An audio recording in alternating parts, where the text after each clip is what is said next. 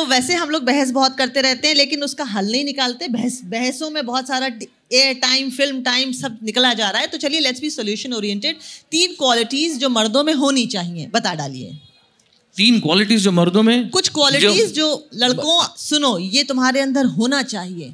क्या हो? अच्छा मैं ये क्वालिटीज जो बता रहा हूँ ऐसा नहीं है कि आप में नहीं है इस वजह से बता रहा हूँ। मैं सिर्फ़ होनी चाहिए इसलिए बता रहा हूँ। तो ये मत समझिएगा कि मैं ये आप पे इम्पोज कर रहा हूँ या मैं प्रिज्यूम कर रहा हूँ कि आप में ये क्वालिटी नहीं है। ऐसा नहीं।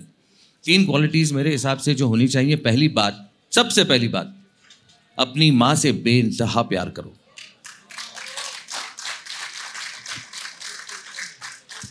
ये सबसे पहली बात। उसके, उससे बड़ी इस दुनिया में दूसरी, और कोई भी चीज़ नहीं हो सकती। ऐसा सोचने वाला बेटा ही सही मर्द होता है। दूसरा माँ के पैरों के नीचे जन्नत है पिता के पैरों के नीचे वसीयत के कागजात हैं। सिर्फ़ पैरों के नीचे नहीं सर सिर्फ़ पैरों के नीचे नहीं हाथ में भी। मतलब अभी तो टू जी से थ्री जी और फोर जी हो गया। पिताजी के हाथ में फाइव जी भी था फाइव फाइव जी था। एक रख के देते थे एक सेकंड में फुल नेटवर्क।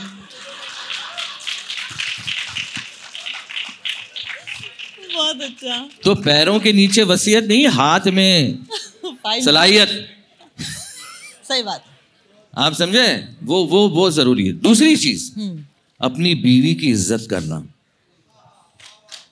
यकीनन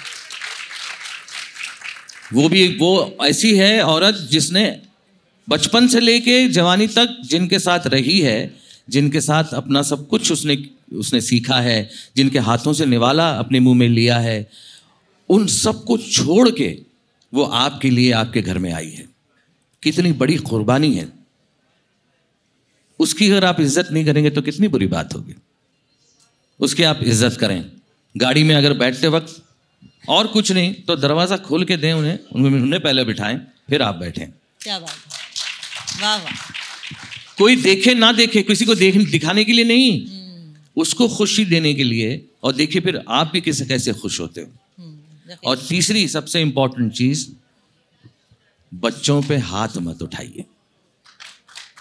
औरत पे और बच्चों पे हाथ मत उठाइए कभी भी। क्योंकि हर चीज़ का सिखाने का तरीका मारना नहीं होता। वाह वाह वाह।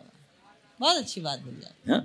तो और ज़िंदगी के तीन उसूल जो मैं समझता हूँ मर्द और औरत सबको सब हर इंसान को अ, हमेशा जहन में रखने चाहिए। हम्म। और वो ये है कि जो मैंने पाले हैं मैंने कभी किसी की जेब में हाथ नहीं डाला।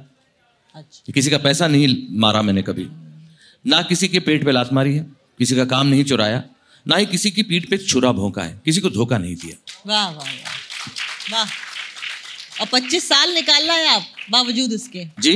पचास साल निकालना है आप इंडस्ट्री में। बिल्कुल बावजूद इसके। बावजूद। छप्पनवा साल चल रहा है और आपकी दुआ रही तो आगे भी चलेगा। वाह वाह। फिफ्टी सिक्स क्या बात है।